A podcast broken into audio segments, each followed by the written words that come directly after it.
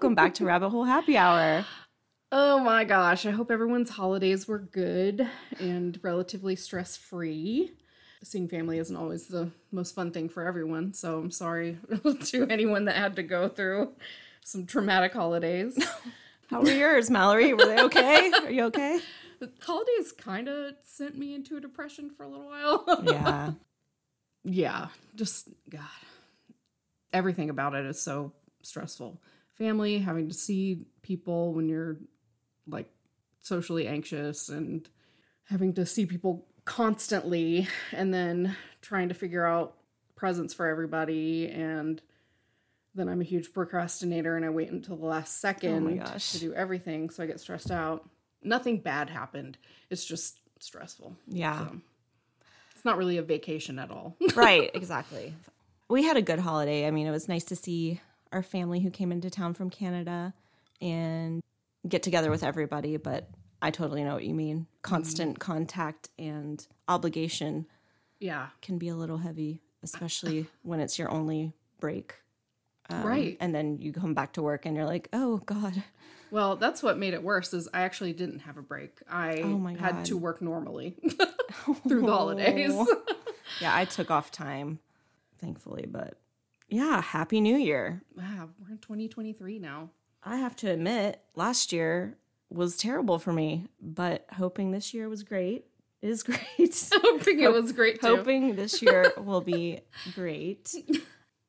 I'm positive that it will be. But yeah.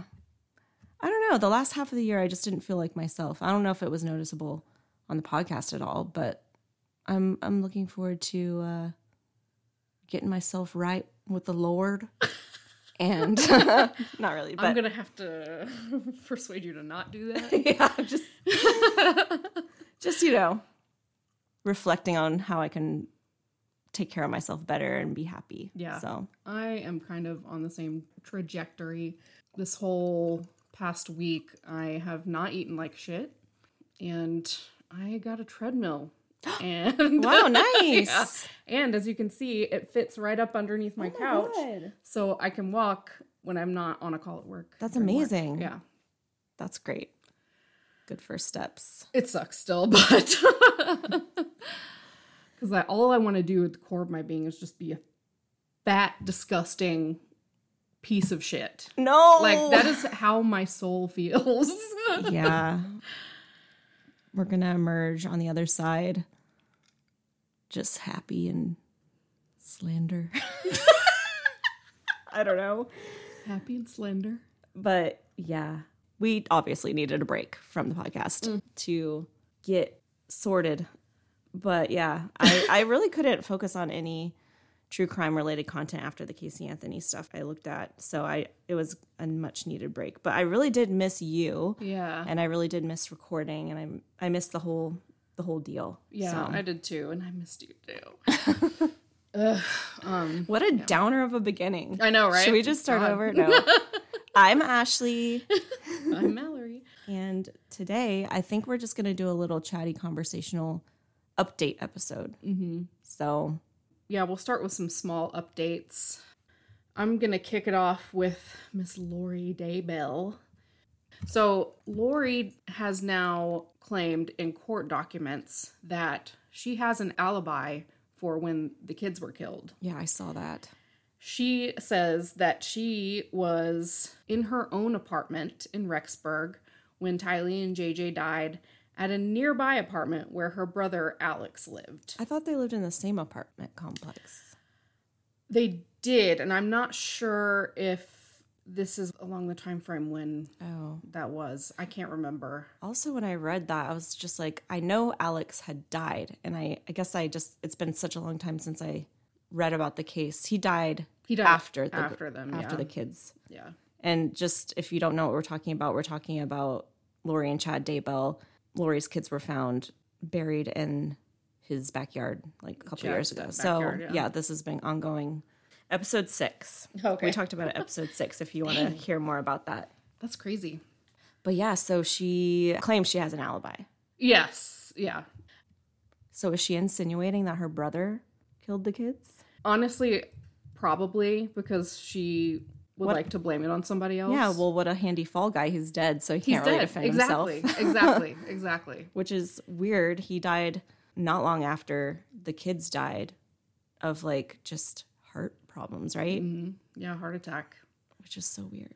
super weird so yeah the attorney said that she was with a couple of friends quote and or chad daybell which is weird her attorneys have also argued that she was in hawaii with other friends when chad daybell's previous wife tammy had died so attorneys for chad daybell haven't offered details about his planned defense other than saying in court last november that Chad and Lori will have what is known as, quote, mutually antagonistic defenses, which is a legal term that generally means a jury would have to disbelieve one defendant in order to believe the other.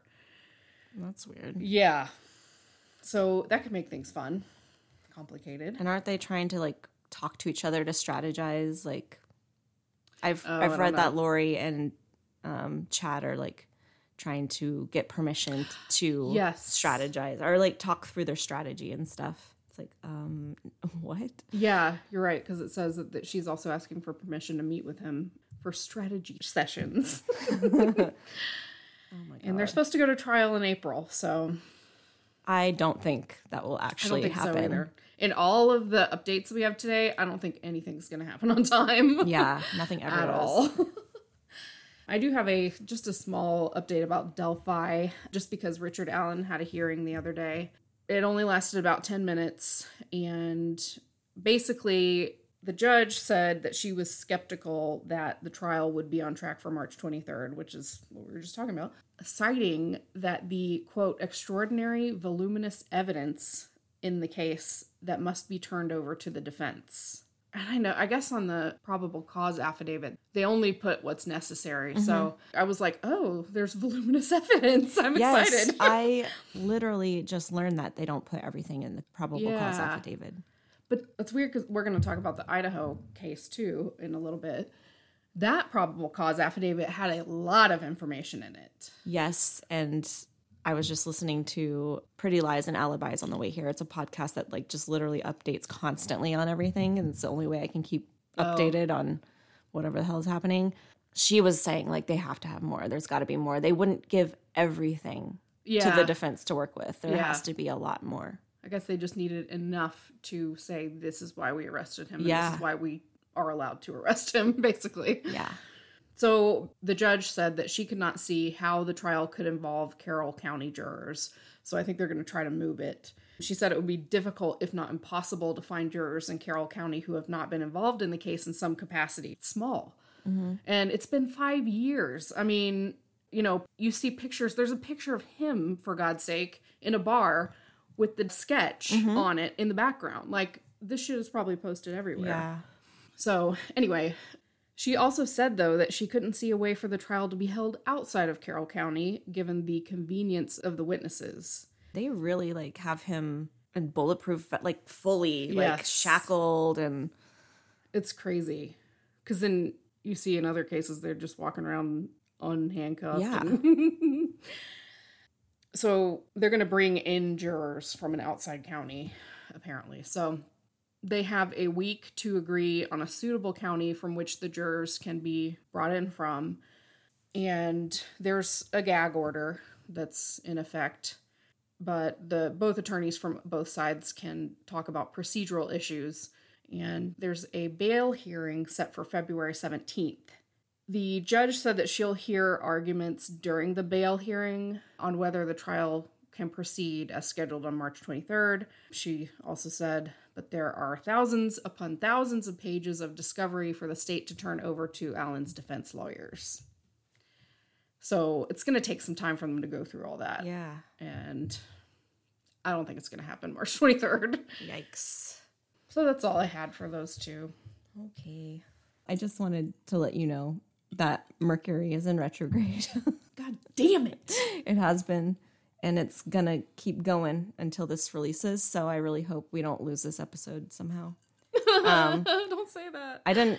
I guess. Well, I haven't talked to you since Casey Anthony episode. I'm talking to the listeners, but when I was editing that episode, my Audacity just shut down. Oh, yeah. and I Oh, could not. God. I could not recover the episode. it was like two and a half hours long, and I was just almost done, and it could not be recovered. And I thought, like, okay, well, I guess I'm done with podcasting. but I updated Audacity, and it like reappeared. It got recovered. I cannot was believe that. Because when you were texting me, when as it was happening, yes. I was like, well, we're either going to have to redo this again or just say we're going on a break now. Yes. yeah. But thankfully, it got recovered. By the time this uploads, we should be out of the retrograde. But I have noticed I have had like constant technical problems, like at work. And even Oh. just like typing texts. I cannot speak English anymore. Yeah. I have so many typos nonstop. yeah. Thank you, planets. I've had a lot of tech issues with work too. My fucking phone system, Friday, every time I would answer a call, I could not hear somebody, and then I would have to say, Hang on, I have a fix. Because somehow I figured this out. I don't even know how I figured it out.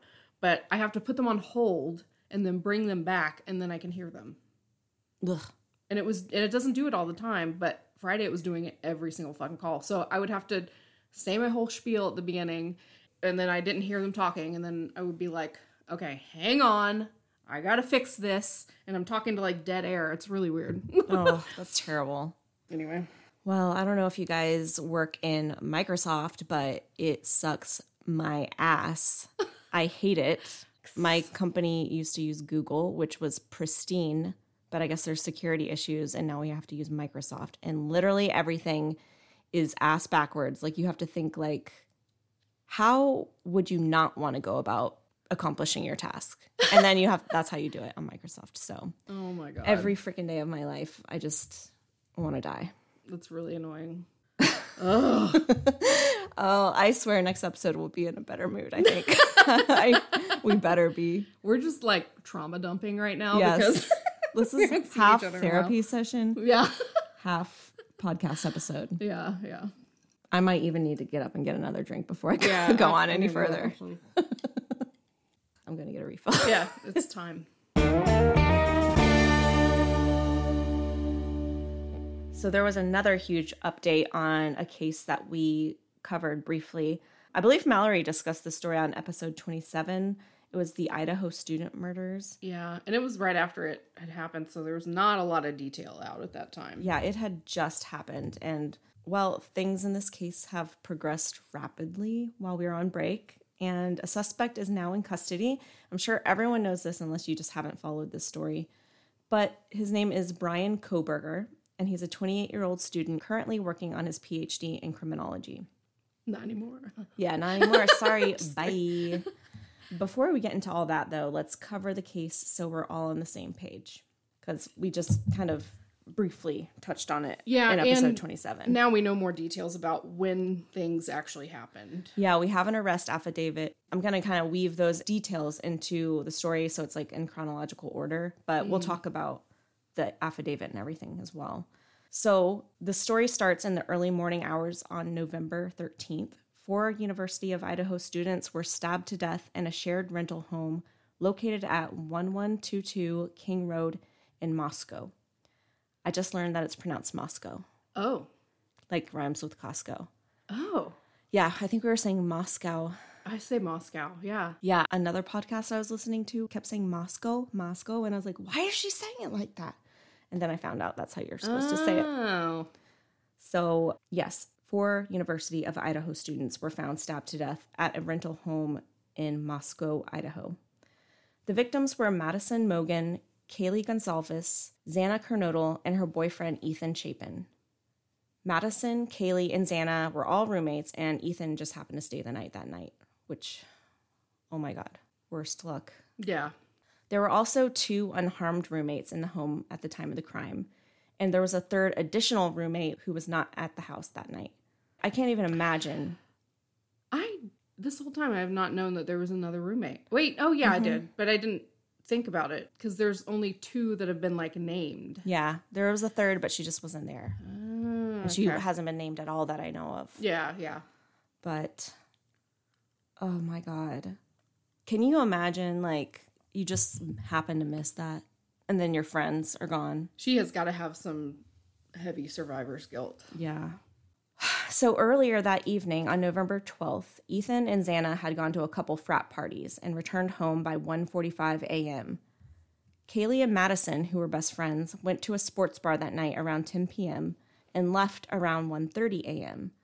From there, they walked to a food truck called Grub Truck and picked up some food and got an Uber home. They arrived at 1:56 a.m. The two surviving roommates arrived home around 1 a.m. and were in their rooms, so everyone was in for the night by 2 a.m. So this house is really confusing, and it took me until mm-hmm. just today to fully understand the layout and like where everyone's bedrooms were. Yeah. It's a tri level home.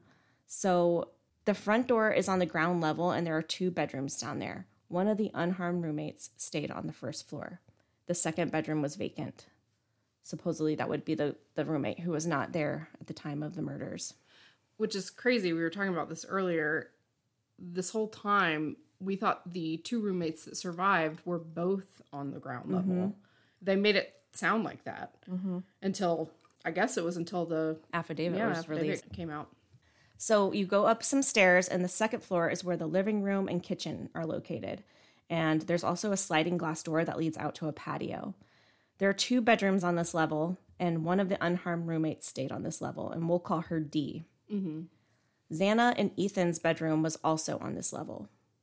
So then there's a set of stairs right by D's bedroom, and it goes up to the third level, and that has two bedrooms. And that's where Madison and Kaylee slept. And Dee's bedroom is like right next to the kitchen. Mm-hmm. It's like you walk out the door and you're in the kitchen. Yep. It's like a cross. So And there are a set of sliding glass doors there as well. Right. And we'll post pictures of this house because it's really hard to understand. But Madison and Kaylee's rooms are upstairs, but they just so happen to be in the same bed that night.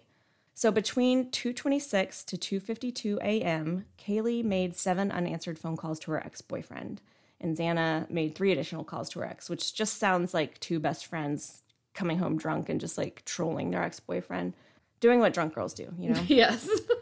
Drunk dialing. Yes. At 4 a.m., Xana receives a DoorDash order. And this is where we get some new information from the affidavit that was released on January 5th. right.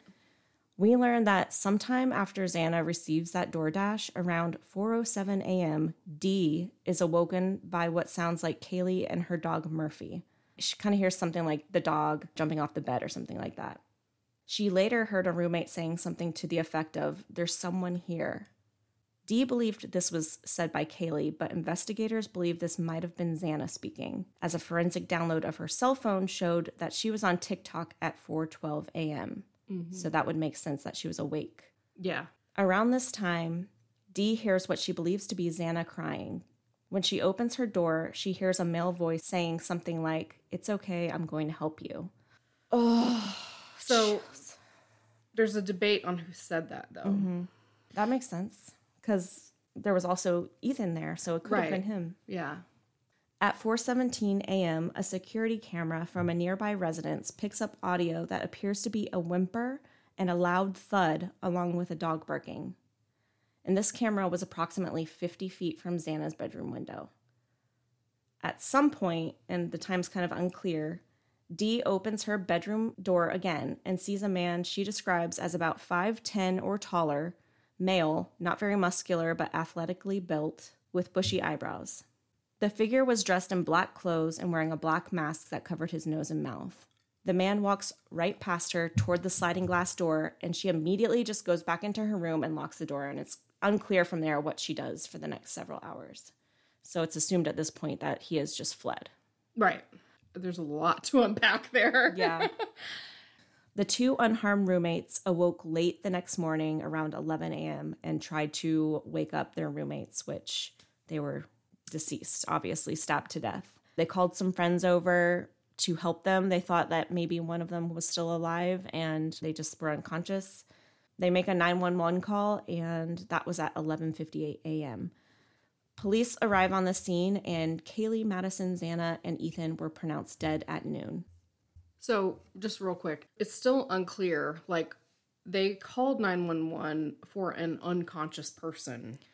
I heard that the calls from the campus area, like surrounding areas of the campus, are directed to another town and they're so overloaded with calls that sometimes they'll just like put in whatever they can hit and usually it's like unconscious person to like signify like maybe it's something worse than that um that it's something Oh, okay. on the 911 operator's part That makes sense. Now I'm thinking maybe they do that in these cases, even if like the person is sure that somebody's dead, yeah just to be able to get paramedics out there anyway Yeah. in case right there's somebody alive. yes because if they say they're dead then the paramedics might take their time like oh we don't really need to that makes sense but yeah i read that that area is just overloaded with calls so it's common for them to use unconscious person just as a Yeah. a description of That might have been one of those things that got like blown out of proportion on Yeah. in the media. i mean we don't have the 911 call i don't think they said that right. so And I think the surviving roommates have been vilified a little bit Oh, as yeah. well. And so everyone's blaming them for like little things that they did. yeah also you have to remember that the surviving roommates were like 19 years old Mm-hmm. probably drinking, you know, who knows? Like their roommates were older than them, probably didn't want to embarrass them if they called the police and it was nothing. Like, I don't know. There's so many different things. I I don't fault them at all. Nothing could have been done anyway at that point, but I think even if when Dee saw the intruder, honestly, she may not have even been 100% convinced that it was an intruder Mm-hmm. because in the affidavit it said that the mask he was wearing covered his nose and mouth. yeah, like a It could have mask you been a wear. surgical mask. Right. That's like exactly. everyone wears everywhere Yeah. since fucking COVID. Right. so we don't know what type of mask it was. But anyway, at first when I heard it, I was like, why did they wait until the next day to call 911? Yeah. But when you think And about how it, do you sleep to 11? Yeah, like I don't know. I haven't slept that late in so long. that um, is true. but I don't know. It's crazy and it's so sad. So by 4 p.m., officers and forensics arrived to process the scene. It was determined that all four victims were killed with what looked like a fixed blade knife. I read somewhere, this is not confirmed by police, but I have read that Kaylee's wounds were not consistent with the other four victims. They were a lot worse, a lot more violent.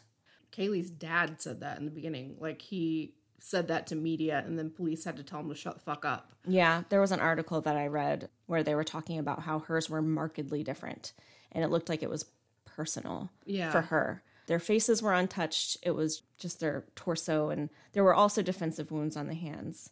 There is speculation that Kaylee could have been the target of this attack. Mm-hmm. While investigating the scene, officers find a tan leather knife sheath left behind on the bed beside Madison's body. It had a United States Marine Corps insignia. Forensics would later discover a single source of male DNA on the snap of the knife sheath. On November 19th, police requested the public provide any video of the house that had been recorded the night of the killings. They did a video canvas of the area surrounding the home, and that's when they discovered a white sedan make multiple appearances. It was later discovered that the sedan was a white Hyundai Elantra and the car had passed 1122 Kings Road three times in the early morning hours of November 13th. The car is spotted parking at 4:04 a.m. and then departing at 4:20 a.m. at a high rate of speed. They followed the car through multiple surveillance videos and saw it heading toward another small college town called Pullman, Washington, which is about 10 miles away. And this is another thing that I misunderstood when I got the affidavit or read the affidavit. When I heard that they were driving to Washington from Idaho, I was like imagining it being like a three hour drive. Oh, yeah, no, they're And, like, like, right on the border. Yes. So when I read that it's 10 miles away, I was like, okay, well, that makes a lot more sense because I was just like, holy shit. Like, Yeah, I looked at is it Washington State University? mm-hmm. So when I googled it the other day, it brought me to Washington State University in Spokane, and I was looking on Google Maps. I was like, "Where the fuck is Pullman? Where the fuck is Pullman?" And I finally typed in Pullman, and it was like, meow. It took me like way oh, down Oh, wow. south, and I was like, "Did he commute an hour and a half every day to school?" Like, that's, I think, what I was thinking. Yeah, I was thinking, like, but there's a campus in Pullman. yeah, I, after fully reading everything down to the detail, now I, I understand. This person did not live far at all from Moscow. no, yeah, And it's actually common for people from Pullman to go into Moscow. So the Hyundai was spotted on five different surveillance cameras on the Washington State University campus. Forensic analysts were able to confirm that the Elantra was made between 2011 and 2016, and with that information, the Washington State Police searched the database for a Hyundai Elantra registered at WSU. They got a match for a 2015 white Hyundai Elantra with Pennsylvania plates, and the car was registered to Brian Kohberger, who resided at 1630 Northeast Valley Road, Pullman, Washington. It was learned that five days after the murders, Kohberger had his license plates updated to Washington plates. So, mm. interesting. Yeah. It makes you wonder, since he did it after the murders, mm-hmm. if he was doing it to cover it up, like after the fact, he was like, oh shit, or if he waited until this point where he knew, because it was like time for Yes, I thought the same thing. his, his plates yeah, his renewed. his plates were expiring November 30th. Yeah. And it's almost like maybe he planned to do it at this particular time. So he would have a good excuse Yeah. as to why he changed his plates. I mean, we know he's not dumb. I mean, well, he is a little, yeah, we can there's he's a little dumb, yes. but yeah. I mean, he's studying criminology and he has a PhD, but like I don't know. He's not fully PhD yet. I mean, truly, if okay, we know there's at least one person that listens to the podcast that's going to be like, you've already tried and put this person in jail in your minds. um, so I'll say, if he truly committed these murders, he did a lot that really just screwed him. Yeah. he was not smart about this at all. So, with that, they pulled Brian Kohberger's driver's license and could then see his height, his weight, and it actually matched the physical description given by D. He also had the bushy eyebrows, which is something that she noted. Further investigation led officers to find that Kohberger had been pulled over for a traffic stop in August while in Moscow, Idaho. Through this footage, they learned his phone number. As part of the investigation, police were able to obtain warrants to determine if Kohberger's cell phone had been in close proximity to 1122 Kings Road on November 13th, between the hours of 3 and 5 a.m. While they found that the phone had not utilized towers around the residence, they did learn that the car was pinging towers consistent with the surveillance footage that night. So, as they're following the car through the video, he's also pinging all the towers, so it's mm-hmm. consistent. Then they learned that the phone was shut off between the hours of 2:47 and 4:48. So around 4:48, the phone pings on a highway south of Moscow and this is consistent with traveling back to Pullman. But it's weird though. On the way back, he did sort of a weird U type. He did not go the same way that he came. Mm-hmm.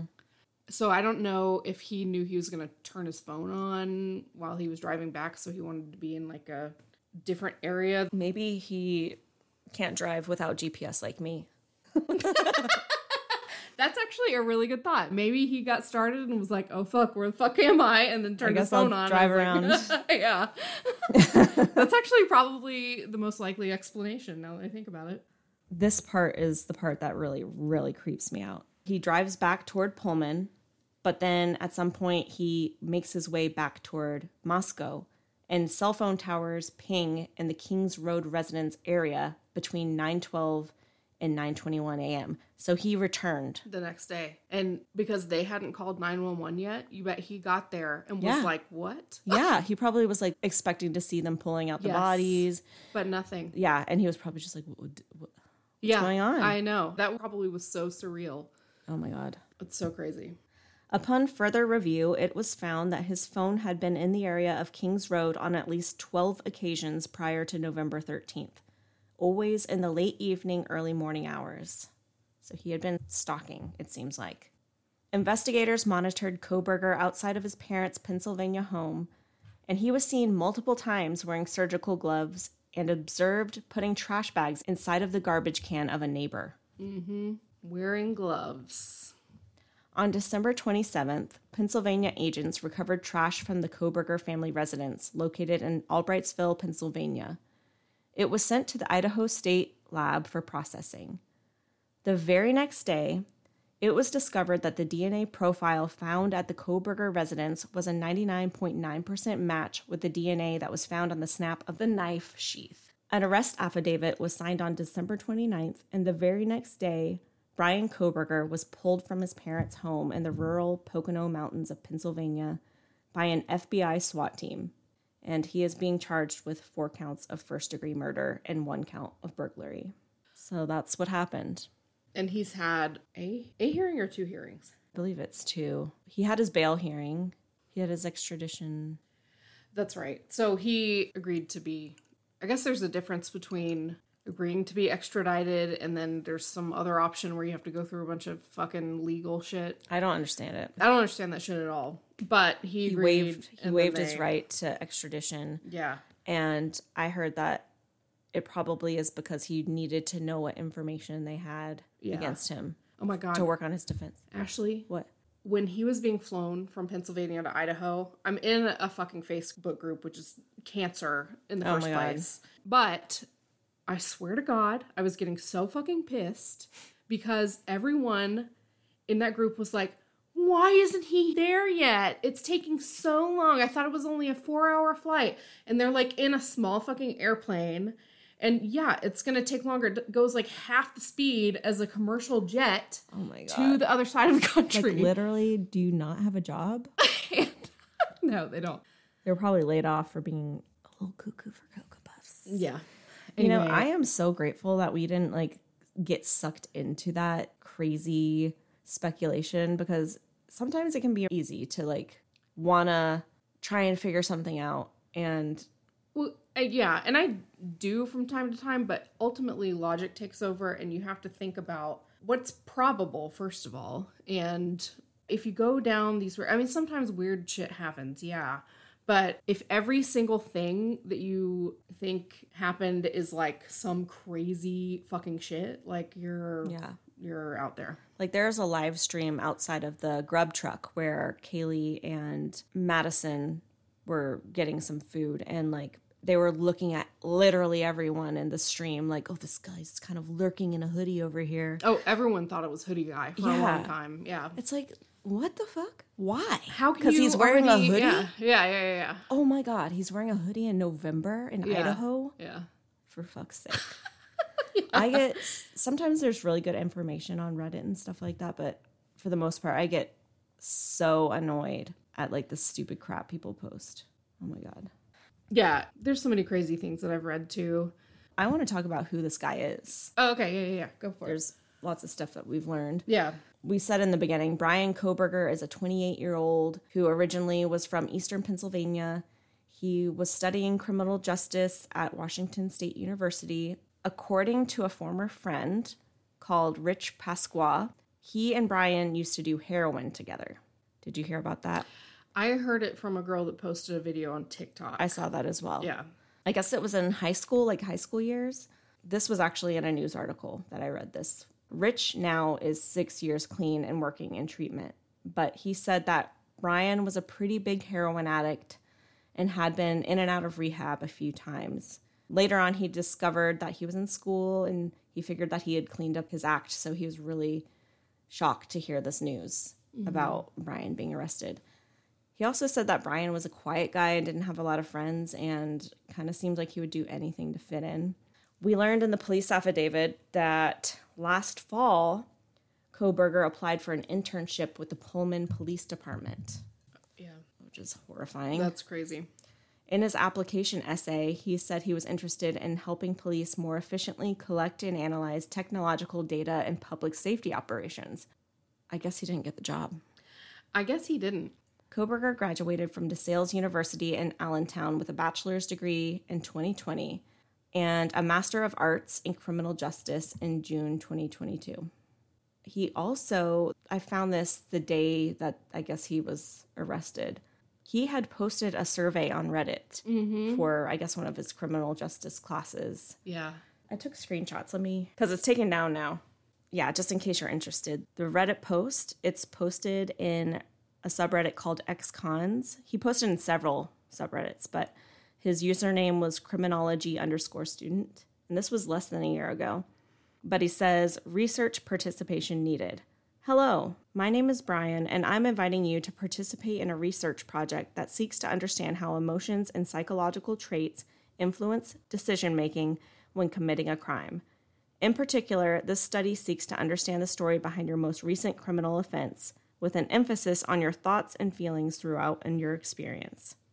In the event that your most recent offense was not one that led to a conviction, you may still participate. Additional surveys are included after the open ended section as to best understand your unique traits. The study should take about 15 to 20 minutes to fully complete. And then it's just like some must be 18 years or older stuff. But the questions here's one Did you prepare for the crime before leaving your home? Please detail what you were thinking and feeling at this point. Another is After committing the crime, what were you thinking and feeling? How did you leave the scene? Before leaving, is there anything else you did? How did you accomplish your goal? Please explain what you were thinking and feeling. What was your first move you made in order to accomplish your goal? Please detail any thoughts and feelings. Before making your move, how did you approach the victim or target? Please detail what you were thinking and feeling. Why did you choose that victim or target over others? After arriving, what steps did you take prior to locating the victim or target? Please detail your thoughts and feelings. I just thought it was weird that he said major move. Major move. yeah. No, I mean, it's weird now that he's been arrested. If he had posted, I mean, he did post that before any of this happened. If I'd read it before, then I probably wouldn't have thought too much into it. Except for the fact that I was thinking, like, if I was a criminal that was reading this and reading these questions, I would have been like, this is definitely the police trying to get me Yes. to confess. and he was trying to be the police, Yeah. apparently. yeah. I read some people, you know, speculating, and I also was just thinking myself, like, all right, this guy's a criminology student. He actually studied under an author who I don't remember her name, but she wrote a book with BTK, Yeah. and they're actually friends, I think. Yeah, which everyone started speculating that he had contacted BTK and everything, and then BTK actually said that he But, had like- not spoken to him. Is he trying to like put himself be so good at being a whatever he is? What would he be like a detective? What do you do when you're When you're a doctor, a PhD of uh, criminology. Yeah, I don't know. Is he trying to be so knowledgeable that he the only way he can be so good at his job is to do it himself and get away with it and then like Yeah. I don't know, it gives me my mind hunter vibes a little bit. yeah, yeah, yeah. That would be such a stupid reason to put your life in jeopardy. But who knows? There was also some posts that people had found that he made about did you see them where he was like it's on a support group or something about Oh, the visual s- snow. Visual snow, yeah. Mhm. Yeah. And people are saying that may be one reason that he didn't see Dee when he was walking past her room. Mm-hmm. But at the same time, a lot of people said that it's very dangerous to drive at night when you have that condition too, and he was driving a lot that night. So I don't know. Yeah, so he was posting on this message board about this condition called visual snow, and I didn't know what this means, but apparently it's a form of visual hallucination that is characterized by the perception of small, bilateral, simultaneous, diffuse. Mo- what the fuck? This is so long. Basically, it looks like your vision is static, Yeah. I guess is how you would describe it. Yeah. Now, he posted on this forum. It was like when he was like 15 years old. Mm. But I think he did it for a while, so it might have been a span of time. Like he got older too. But So Brian Kohberger eventually goes on and becomes a PhD student at the Department of Criminal Justice and Criminology, and he had just completed his first semester, which ended shortly after the killings before his arrest. So after he allegedly committed these murders, he went directly back to class and oh, yeah, and they were talking about the crimes in class. yes, and well, some people have reported that he seemed more lively after Mm. that, but that's hearsay. He was a, I guess, if you're a grad student, you get to like teach undergrad kids. Yeah, he was working as a teacher's assistant prior to his arrest. and he Um, would grade people unfairly all the time or something like that people were complaining about how he would grade mm. and then after the killings happened he started magically giving everybody a's Wow. that's also hearsay After he was arrested, several people were interviewed about their run ins with Kohberger prior to the slayings. One person was a man named Jordan Serulneck. He was 34 and he lives in Center Valley and he was the owner of Seven Sirens Brewing Company And he says that Kohberger would come into the brewery a few times and female staff would often complain about his behavior. He would ask unusual questions, make creepy comments, and as soon as he'd have a few drinks, he'd get really comfortable and ask like where they live, like just questions that are, weren't appropriate. And on one particular occasion, there was one woman who would not answer his questions and he got upset and called her a bitch. So at this brewery, they have a way to make notes on the clientele. Like if someone they have an issue with Oh. someone, they could make a little note like if he ever comes back in, just be aware. Yeah. So the staff put in for him, it said, Hey, this guy makes creepy comments. Keep an eye on him. He'll have two or three beers and then just get a little too comfortable. So he came in again after one of the incidents, and the owner actually went up to him and said, Hey, Brian, welcome back. We appreciate you coming back. I just wanted to talk to you real quick and make sure that you're going to be respectful this time and we're not going to have any issues. And Kohberger seemed taken aback and he was just kind of like, I don't know what you're talking about. You totally have me confused. And he had one beer and then left Oh my god. and never came back at that point. So, yeah, he also got pulled over on his way back to Pennsylvania. He was driving with his dad from Washington to Pennsylvania. I was going to bring that up. Yeah, go ahead. didn't- Yeah. So his dad flew out to Washington to drive across the country with him back to Pennsylvania. They were stopped twice by police. And the body cam footage was actually released, I think, for both stops, right? I only saw one of them. Oh, okay. I saw two different ones. I saw two different versions of the same one. Or maybe it's not, because if they were, it was the same incident, maybe. Because one was like the cop was looking at the door handle the entire time. Yes. And then the other The one, other one we actually see, 'em. them. Yeah. In Indiana, you can't follow too closely or whatever. And so they were telling him that's what they were stopping him for. But then people started saying that the FBI had instructed the officers to stop him in order to take a look at his hands. Mm-hmm. Well, later the FBI released a statement saying, We didn't do that. Okay. so So he's just a really shitty driver. he may just be a really shitty driver, but it's really weird his behavior and at least the one that I can remember now. He gets pulled over and then the officer like asks him for his ID or whatever and then he asks them where they're going and all Brian wants to say is that they are going to get Thai food. Yeah. That is it. He does not want to reveal any more information. And then his dad says, "Oh, we're driving to Pennsylvania." and then you see him shoot daggers Yeah. at his dad. the He- entire time his face was like like uh yeah, like really like fuck. I know we're not supposed to talk about people's looks, but he can sometimes look so horrifying to me. He's very severe. sometimes he looks like a somewhat attractive guy. Other times he looks Scary. very scary. Very, very scary. All of like the pictures that I've seen, he looks like a different person in each one. which Like, is how they describe Ted Bundy. Like he could become like a chameleon almost. Yeah. But yeah, like he was a little heavier as a high schooler, like in his earlier high school years, and he lost a bunch of weight.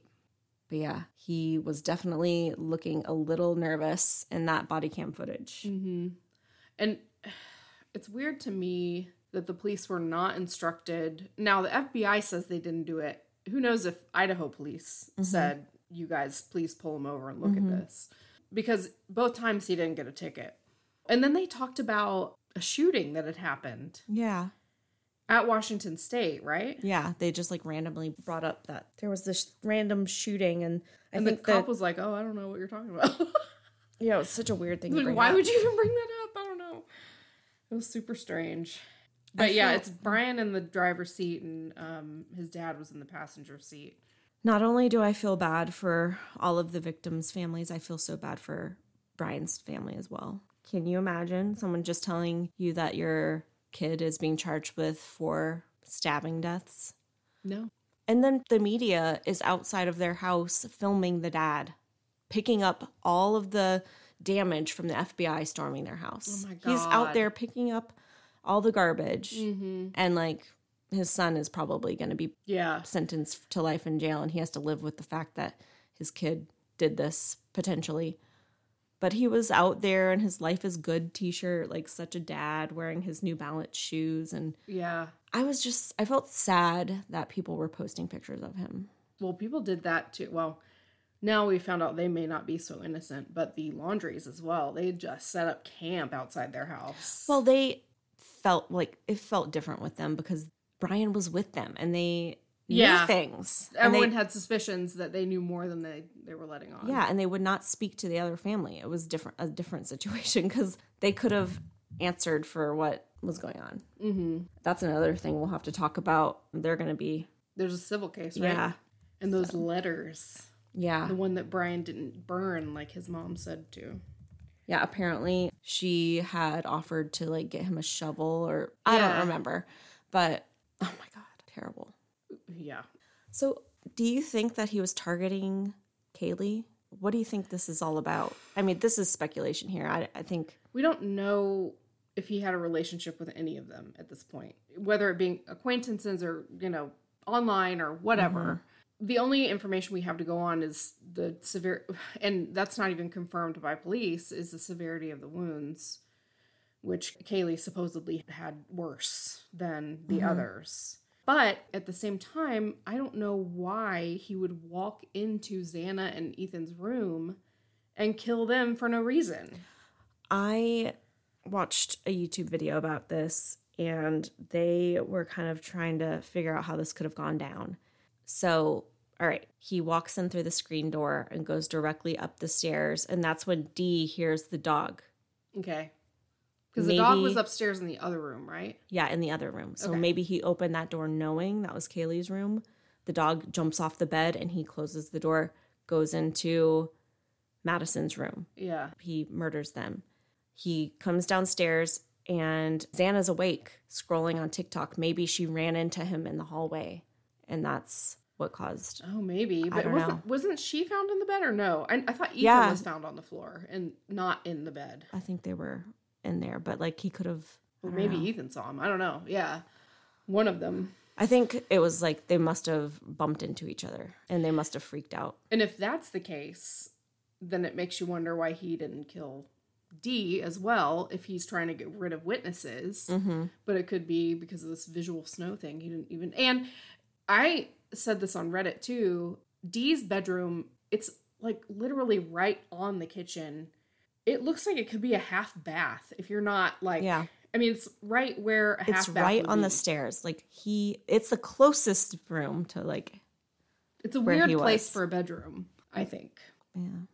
If there's more that they didn't put in the affidavit, like maybe something from Kaylee's phone or some of the victims' phones, like I don't know, like Tinder or Oh, any I don't know, like how does also there was some Reddit posts that were supposedly Brian's personal account where he was mm-hmm. making all these comments about OnlyFans models he- and stuff. Yeah, I saw that too. And he was just like very aggressive and like yeah. condescending about women and Did you also see the SoundCloud people dug up? the rap.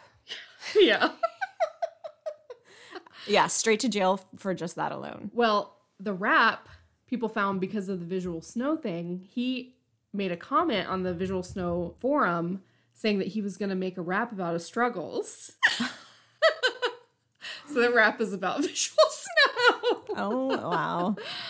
Oh my god. One thing I wanted to talk about is how the fuck, how the fuck did Xana get a DoorDash order at 4 a.m. and his car is out of there by 420? And she's on TikTok at 412. Yeah. How did he do it so fast?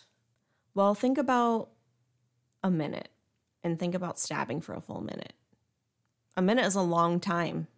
I mean, I guess I'm feeling like he didn't wait around to check and see if they were dead. You No, know? I think he just fucking went in there and blitzed them like honestly my thoughts are that and this is graphic and i'm sorry but i really think that he slit their throats because that way they couldn't scream and nobody heard screaming um, it's hard to stab somebody in the heart because you got a fucking rib cage the only thing he took time for i guess was kaylee whatever extra mutilation he did Yeah, I guess they don't have to give all the details in the affidavit, so we Yeah. don't know. yeah we don't know but I was just trying to think of like what's the most efficient way you could stab somebody and have them die or at least be silent Yeah. immediately. Someone, I watched their YouTube video, they put together a timeline.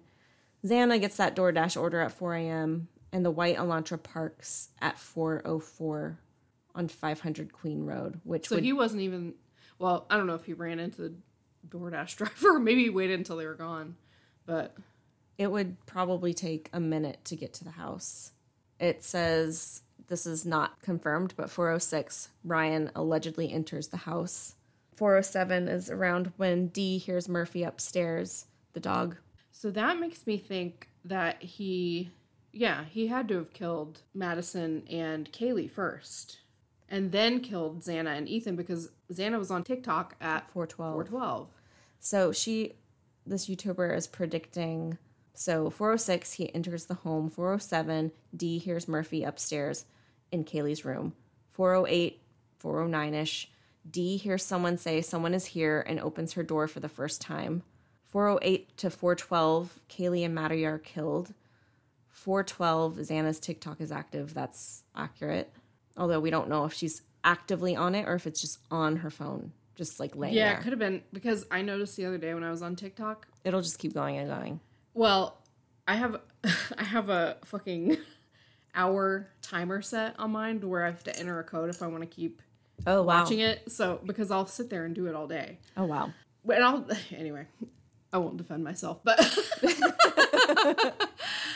so I noticed even when I have it sitting there, like paused on a video, like if I'm watching it in between calls at work, mm-hmm. the timer keeps going because it'll pop up with the Oh. the code thing, even though it's been paused for like five minutes. Is your phone like still like is the screen still on? yeah? Hmm. So it wouldn't have been five minutes, but So 412 to 414, this person is speculating that D hears crying and a male voice say, It's okay, I'm going to help you. That's when she opens the door for a second time. Then 412 to 417, Xana and Ethan are killed. Probably like runs into them coming down the stairs. 4:17 a.m. This is like already this is confirmed. Neighbors' audio picks up whimpering, a dog barking, and a loud thud.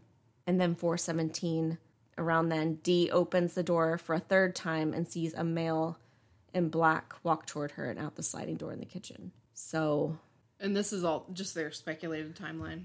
there's a few that are confirmed, that are but the red but- are like Okay. they don't know. Like Dee wasn't looking at her phone when she's hearing all this, so it's like you can't Yeah. really know. But Yeah. he's only there for 15 minutes, maybe. Yeah. I mean, it sounds insane to me, but I mean, I guess you're right. Like, it doesn't take that long to jab a knife into somebody. And if you were to do it over and over for like a minute, I guess I'm just like so affected by like TV shows where you like see somebody that's like killing somebody and then they want to either torture them for a while or make sure they're dead or I don't mm-hmm. know. And he just seemed to be like, yeah. let's just get it done and let me leave. Well, because of hearing the dog so early on, it almost seems like he had gone directly to Kaylee's room. She wasn't there, and then that spurred like a chain of events. Yeah, he may have been mean- like, oh fuck, the bo- dog's barking. Let me fucking get the fuck out of here. My, of course, I have no idea what I'm talking about. This is just, Yeah, we're speculating now, but so yeah, I think that covers it. there's much more that people are saying online that just isn't confirmed, and people being fucking idiots at this point that I don't want to acknowledge here. Um, yeah, it makes me even like feel weird, even like having my own thoughts about it. I kind of don't even want to talk about my own thoughts just because of how many other people are. yeah, but your th- your own thoughts are not wild. Like I'm not like fucking going after people and exactly, you're not doxing anyone, or yeah, I don't think you're going overboard, and we're just speculating, and we're allowed to do that. So Well, that's all we have for this little baby episode. Next time, Mallory is going to bring the goods. and I would like to give a shout out. We have some new listeners. Thank you for listening. My mom told some colleagues about our podcast. they reached out on our Facebook group and said some very nice things. So we also got an, uh, finally got another review on Apple Podcasts, and it was nice. yay, So that made my day. kick that one star out of the yeah. top spot. Yes. So if you don't already, why don't you follow us on Spotify, on Apple Podcasts, on Instagram, join our Facebook group. It's a private Facebook group. We like to talk to you guys, mm-hmm. post whatever you want, and leave us a review if you have nice things to say. If not, if you have constructive criticism, let us have it via our email address, rabbitholehappyhour at gmail.com. We're sorry it took so long to bring you a new episode. We have full time jobs and mental health problems Yeah. I was about to say mental health issues. and lives, and but we love doing this, so we want to keep going. Yeah. Woohoo! All right, guys. yeah, we love you, and we will talk to you, or we will talk to you later. Well, we will see you in two weeks. Okay. yeah, we'll see you in two weeks. So, Have a good Martin Luther King Day, please. yes, please enjoy your Martin Luther King Day. Okay, bye. Bye.